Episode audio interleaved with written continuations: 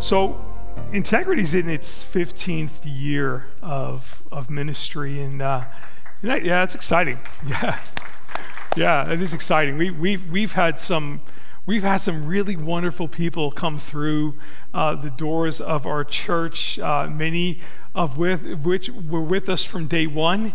Uh, and and uh, that's so, so incredible to see how they've been patient with us as we've grown and and um, many, others have, have uh, moved on to other pastors where they continue to grow and feed and feast on the Lord, and, and others have uh, uh, moved on and uh, are home with the Lord. And so we, have just got so many different uh, um, people that we've had opportunities to engage in, and, and so many stories that we've been able to share together, and things that we laugh a lot about. And I remember I was just telling Anthony a story this morning that he told me I needed to share. I didn't do this in the first service, but so here's a snapshot. It's just it was like when we first started, um, within uh, maybe first couple of months of the church, and we were meeting at the old German hall around the corner. And my sons were little at the time. Gabriel was an infant, so he was in, he's off the hook on this one. It was my other boys, and. Um, George Gambino came up to me. How many of you remember George Gambino? Right, what a great. And George Gambino married Betty, and Betty was this prim and proper and polished, never had a hair out of place. Makeup was always, per- I mean, just really like very elegant looking woman, always like, you know, it just really, really uh, looked like she took wonderful care of herself, right? And so uh, one Sunday morning, George comes up to me, and his eyes are like, uh, got tears in his eyes from laughing so hard. And he said, "I brother, I brother, actually." And George is very intense, and so, brother, I got I got to tell you what happened. It's really funny. And he said, "We were walking through the door, and at the entrance of the door, we had this big chair." And my sons were sitting on the chair, and as George and Betty walked in, my son said to Betty, Hey, smell the chair. And they said, and she said, Really? Why? Oh no, just just smell it. And she said, Oh, does, does it smell like perfume? Yeah, it smells like perfume. It smells like perfume. And she looks at my son Jonathan, and Jonathan goes, Nope. They've been farting in it all morning. They've been farting in and it smells like really, really bad. George thought that was the funniest thing in the world and had to tell me about it. I thought to myself, that's funny to you because they're not your kids, right? This is, this is our welcoming team. Welcome to Integrity Church. Smell the chair. And so we've had to reprogram and reassess our greeting team uh, since then. But George just thought it was the funniest thing in the world. And, and again, George was one of those super intense guys. Um, for, for those who don't remember George or know George, George a, was a shorter man. When you hear the name George Gambino, you get this picture of a very Italian looking man. And that was really George. He was very short and stocky, like a little bull, you know? And George was just always so intense all the time. And George would oftentimes come, come in and we'd, we'd get lunch together, we'd talk, and, and, and he'd always kind of, he'd, he'd come up and say, Brother, and, he, and he, he's very methodical, very, very, brother, can, can, can I just tell you how good, how awesome God is? And then he'd go on and he'd begin to tell you about the things that God was doing in his life and in his family life. And, and it became a very, pat, very consistent thing with George. George would just always make a beeline for me, like, brother, brother, can, can, I just, can I just tell you how awesome God is?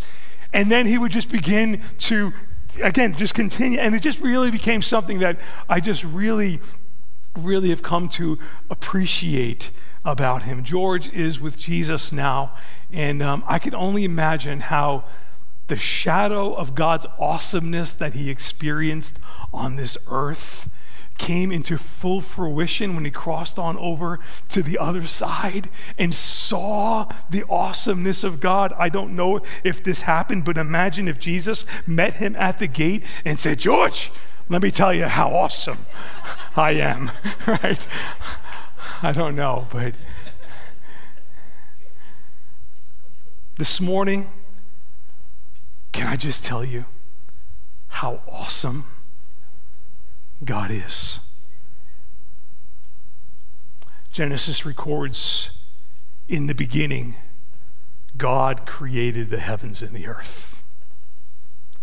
And the earth was without form and void. and darkness was over the face of the deep. And the Spirit of God was hovering over the face of the waters. And God, looking into the nothingness, looking into the darkness, God said, Let there be light. And there was light. I love this picture of a blank template that is presented to us. As we will see our Creator begin to speak into existence that which was not. From the word of his mouth, God creates ex nihilo. Out of nothing, God creates.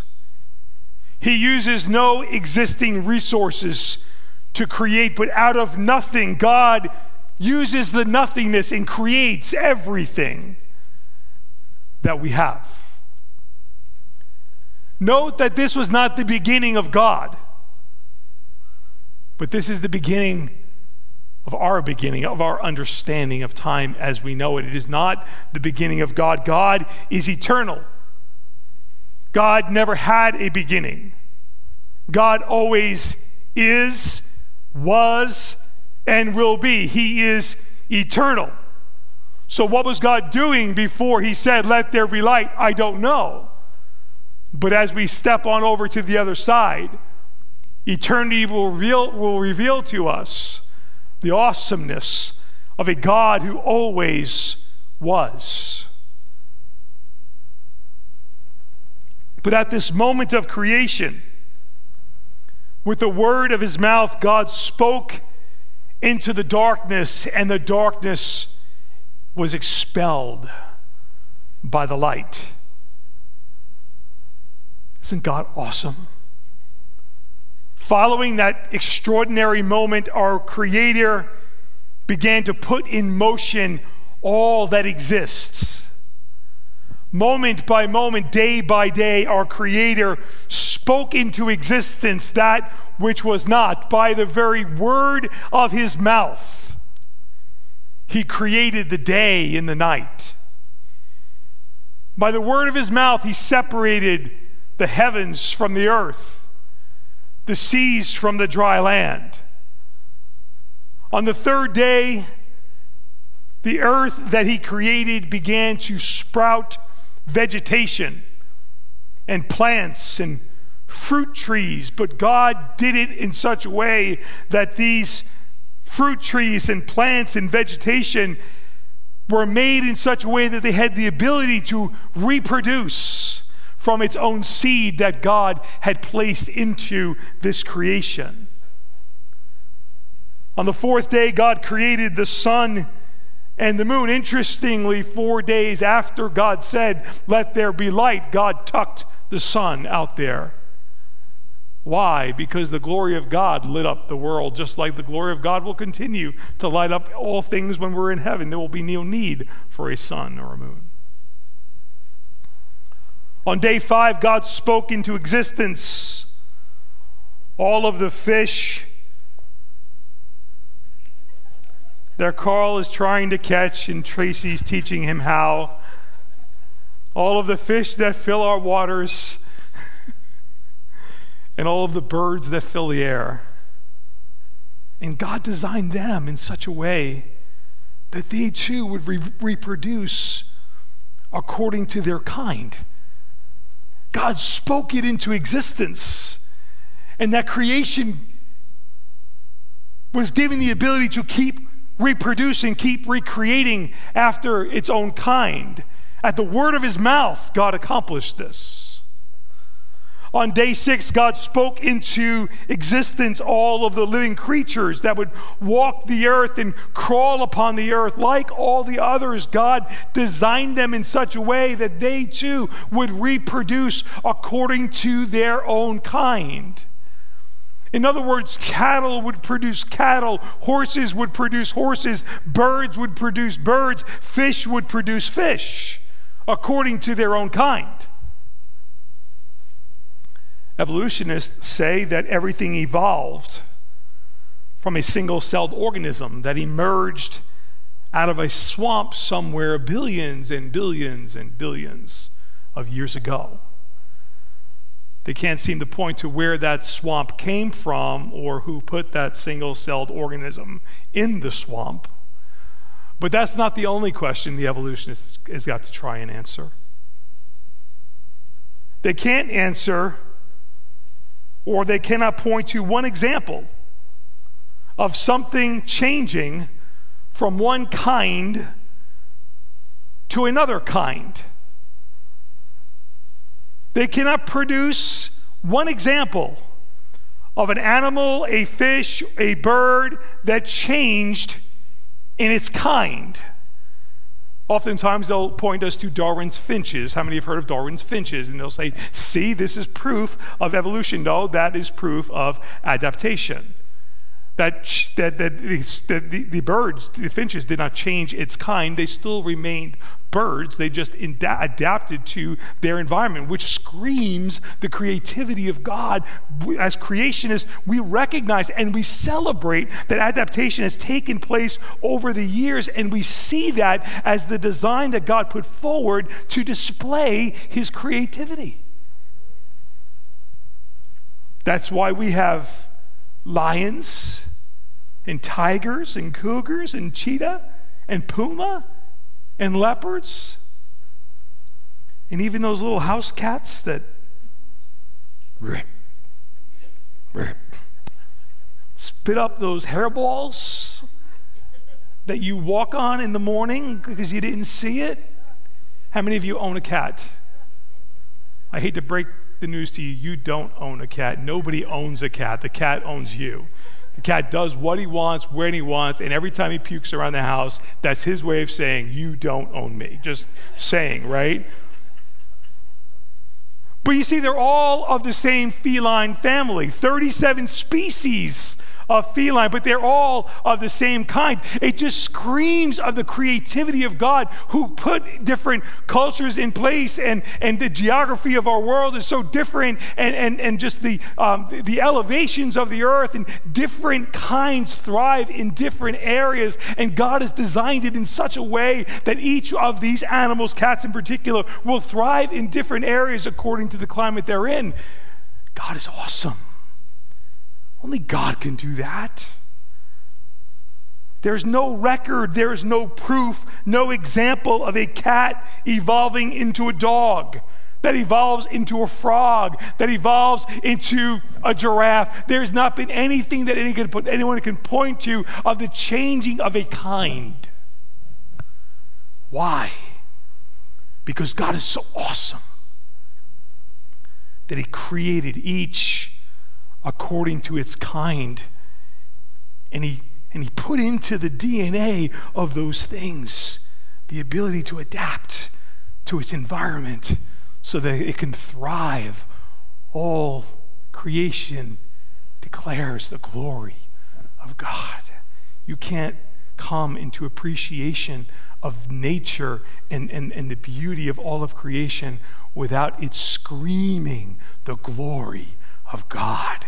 There is clearly a designer who put this all in place, and he is awesome.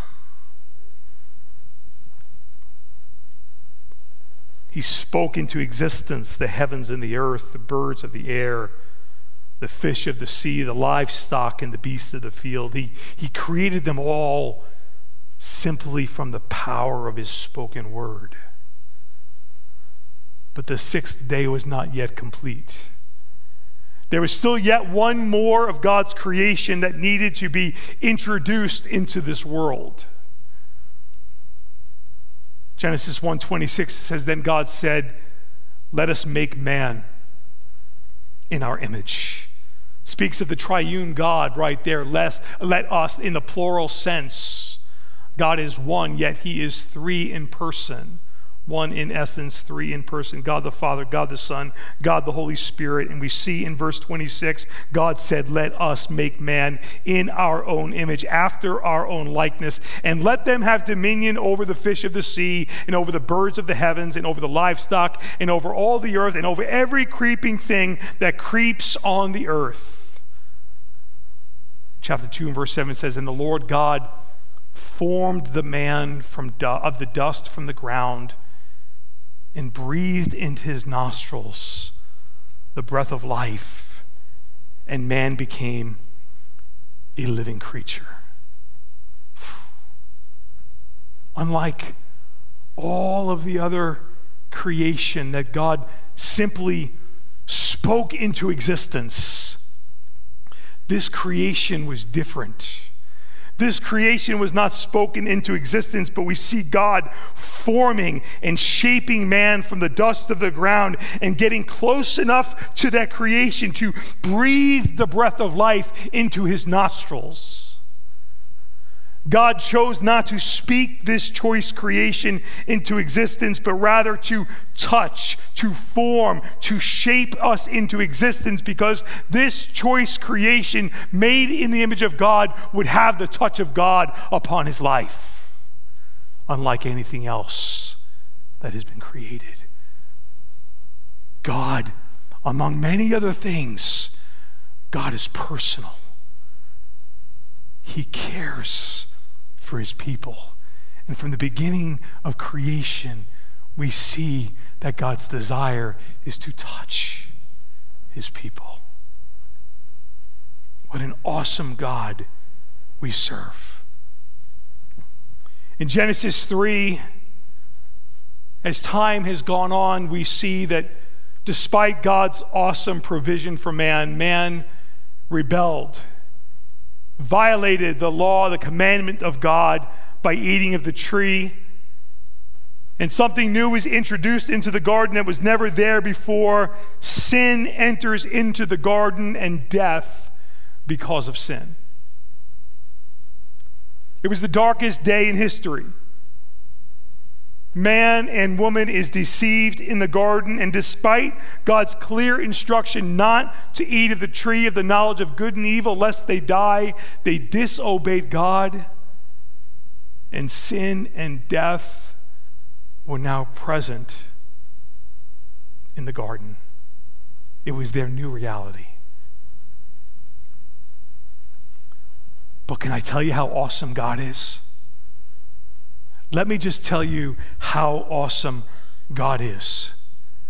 Because not abandoning this choice creation, He makes a promise that despite the curse that was upon the earth and upon man because of sin, God had a plan. He would send not a messenger, not a rule book, but He will come in the person of His self. He will become the solution to their biggest problem. At the appointed time, He would come, He would reverse the curse and restore that which was lost in the garden. Speaking of Himself in John chapter 3, Jesus said, For God so loved the world world that he gave his only begotten Son, that whosoever believes upon him should not perish but have everlasting life. God provides the solution to man's biggest problem in the person of himself, Jesus Christ. History reveals that as the people of God awaited their Messiah, God continued to manifest his power to them, his presence to them, and his promise upon the people. There was a time when the people of God were in bondage to Egypt.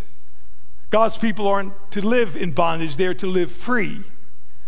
But they disobeyed God and they were in bondage, and God was moving them out from the bondage of captivity that they were in, and they were now leaving Egypt. And as they are leaving Egypt, they are being pursued by the Egyptians.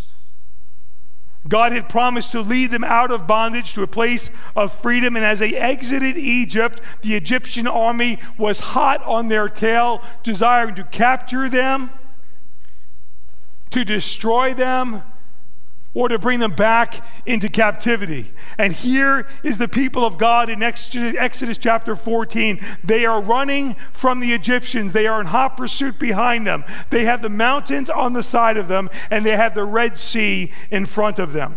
Have you ever felt like that? Have you ever had those moments where you look and say, no matter which direction I look, it doesn't look like it's a win for me?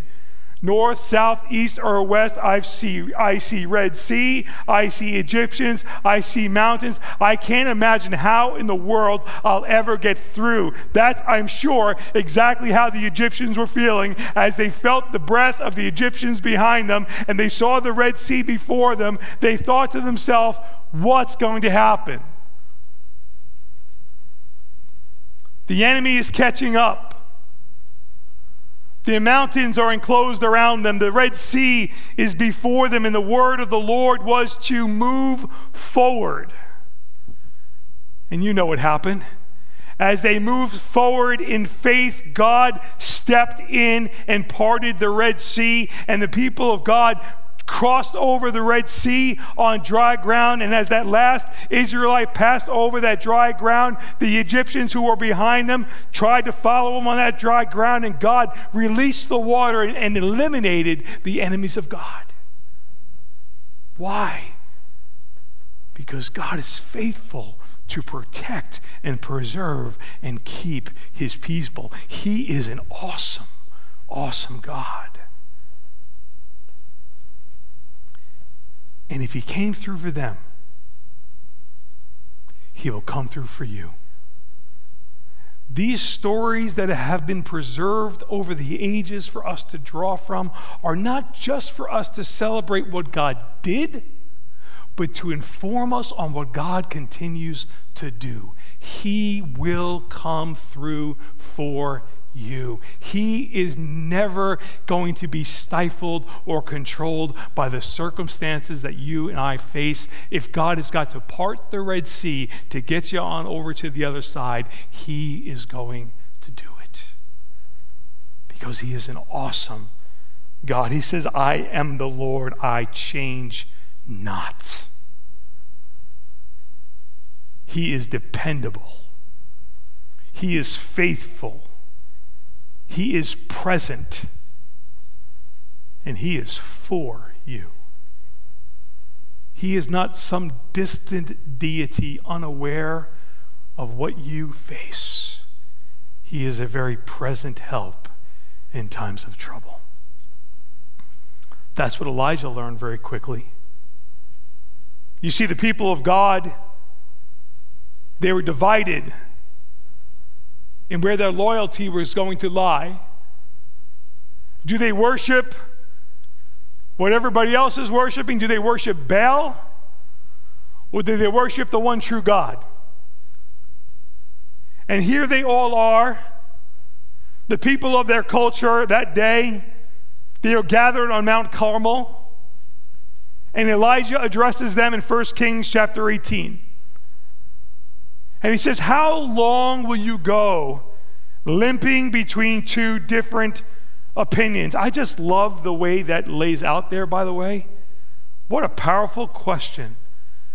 How long will you remain indecisive? How long will you retard your ability to grow? How long will you just limp about between these two differing opinions? James says that, it, that, that, that it, um, an unstable man, uh, an undecided man, unstable man is, un, is, is um, oh, that just lost that one, right? Uh, he's unstable in all of his ways. A double minded man is unstable in all of his ways.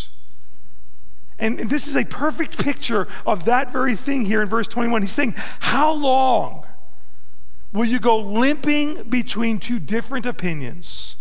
If the Lord is God, follow him. But if Baal, then follow him. And the people did not answer him a word. I love that. He stands up, he's like, listen, how long are you going to stay like this? Hey, if the Lord is God, follow him. If Baal is God, follow him. Crickets. Not a word from the crowd. And the people did not answer him a word. And Elijah said to the people, I, even I only, am left a prophet of the Lord. But Baal's prophets are 450 Elijah came to the conclusion that he was all alone Now, God will inform him later that he might have felt alone, but he was not. He might have felt lonely, but he was not alone. God will reveal to him that I still have 7,000 who have not bowed the knees, their knee to Baal. But he presents this case before the people. If the Lord is God, follow him. If Baal is God, follow him.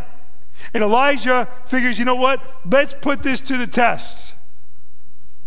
And he instructs the people to go and get two bulls. And he says, Let the prophets of Baal choose which of the two bulls they want, and let us go and we'll sacrifice to our God. And the God who, who responds to our cry by fire, we will all recognize that they are the one true God.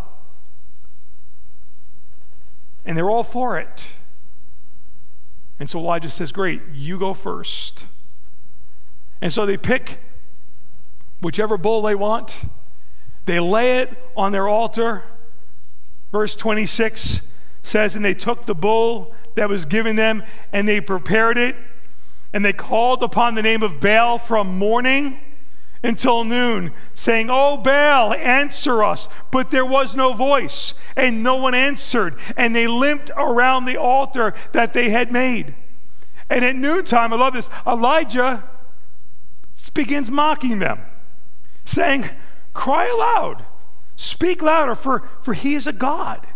Either he is musing or, or maybe, he's, maybe he's relieving himself, you know. Maybe he, he's in the bathroom. So give him a little time. Just keep crying out a little louder. Wait a little longer. Let him finish relieving himself. Or may, maybe, maybe he's on a journey. Is what could you imagine how he's like fueling them, right? And he's like, maybe he's just on a journey somewhere, or, or perhaps, hey, maybe just maybe he's asleep. Maybe Baal has fallen asleep and, and you need to speak or cry out a little bit louder, and maybe you just need to wake him up. And it says, and they cried aloud and they cut themselves after their custom with swords and lances until the blood gushed out upon them. And at midday, as midday passed, they raved on until the time of the offering of oblation. But look, there was no voice, no one answered, no one paid attention. I, read that the other day and something just moved in my heart. It was just a picture of so many in our world today that while they're not serving Baal, they're serving themselves. And they are trying through every means and method possible to try and find significance and wholeness. And while they might not, well, they might be cutting themselves, or they might be doing drugs, or they might be turning to everything else, crying out for some kind of validation, some kind of connection, some kind of wholeness. And they are not, there is no voice no one's answering them. No one's, no one's paying attention. Do you see that what they trusted in, what they leaned on, what they looked to was, was not able to deliver them? No one paid attention because there was no one there. There is only one true God. There is only one who is able to deliver his people. And Elijah, after giving them their turn and giving them all the time that they needed, Elijah gathers the people and he instruct, instructs them to go to the altar and place some stones, 12 stones around the altar, each of the stones representing the 12 tribes, uh, tribes of Israel. And he laid the bull upon the altar and he told them, Listen, I want you to pour four water jars, jars of water on the sacrifice. Listen, let's just rule out the fact that anybody can think that there's any kind of spontaneous combustion of this thing, right? And so let's just kind of, because we don't want anybody saying, Well, you know what, that bull was a little dry anyway, and just, you know, hey, it's a hot day out, and maybe just like spontaneously took off. And so he's like, You know what, go get four huge water jars and pour it all over the sacrifice. And they did that. He says, that's great. Now go do it again. And so they go and they do it the second time. And he says, That's wonderful. Now go do it a third time. And so now they've done it the third time, and this sacrifice is drenched. The altar is drenched. The trench around the altar is overflowing. And Elijah calls out, O Lord God of Abraham, Isaac, and Israel, let it be known this day that you are God in Israel, and that I am your servant, and that I have done all these things according to your word. Answer me, O Lord, answer me, that this people may know that you, O Lord, are God, and that you have turned their hearts back. And then the fire of the Lord fell and consumed their burnt offering and the wood and the stones and the dust, and it licked up the water that was in the trench. And when all the people saw it, they fell on their faces and they said, The Lord, He is God. The Lord, He is God. The Lord, He is God. God showed Himself strong and present because He is an awesome, awesome God. Wouldn't you have loved to be there that day and see the looks on the faces of the people as God showed up and demonstrated his power and his presence among the people? I love what Elijah prayed in verse 37 Answer me, O Lord, answer me. Look, that this people may know that you, O Lord, our God. All throughout the Old and New Testament, we see the hand of God at work in the midst of the people. We see him deliver the oppressed, heal the broken, rescue the imprisoned, and demonstrate his greatness. Answer me, O Lord, answer me, that this people may know that you, O Lord, are God. As we look at the Gospels and we see the many miracles that took place during the ministry of Jesus, we see the power of God at work in their midst. John writes in John 20, verse 30, Now Jesus did many other signs in the presence of the disciples, which are not written in this book. But these are written so that you may believe that Jesus is the Christ, the Son of God, and that by believing you may have life in his name. These things were written that you might know that you have eternal life. So, why am I spending so much time on this today? Because I want you to know that whatever you may be going through, whatever obstacles may, you may face, whatever opposition appears to be staring you down, the God of the universe is on your side. He will move heaven and earth to deliver you. He said, I am the Lord God, I change not. He is immutable, He is unchanging no weapon formed against you will prosper. The steps of the righteous are ordered of God. There's nothing that can come into your life that your God cannot deliver you from. Now, that doesn't mean that everything you want God to do is going to come into fruition. It doesn't mean that God is going to keep things from you that you think He should keep from you. But it means this that all things will work together for the good. If God is allowing something to come in, it's for your sanctification, it's for His glory, and time will reveal that it was the best interest of you and the kingdom and glory of God. How awesome is your God? Well, let me rephrase that. How awesome is your God? How big is your view of God? Too many times we get so up close to the stuff that seeks to distract us that it blocks our view from the awesomeness and the greatness of God. Sometimes we need to take a step back and see how God is bigger than the mountain that is standing before us. Don't put limits on what God can do in you and through you. You may feel very alone, like Elijah on Mount Carmel, feeling very outnumbered compared to those who don't believe in the God that you serve. Don't get discouraged. You plus God is always a majority. I want to encourage you today that no matter what you may be going through, the same God that breathed the breath of life into your nostrils is the same God who will walk with you, will keep you, and will carry you.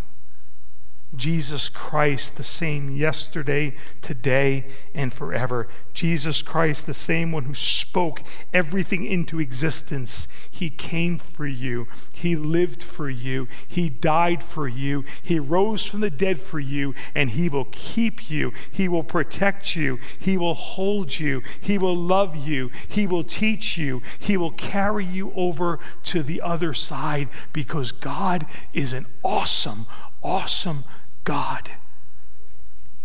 And I just had to tell you that today. Lord, thank you that you are an awesome, awesome God. Lord, forgive us of those times that we get so close to the problem that we can't see how big you are. It blocks our view of your awesomeness.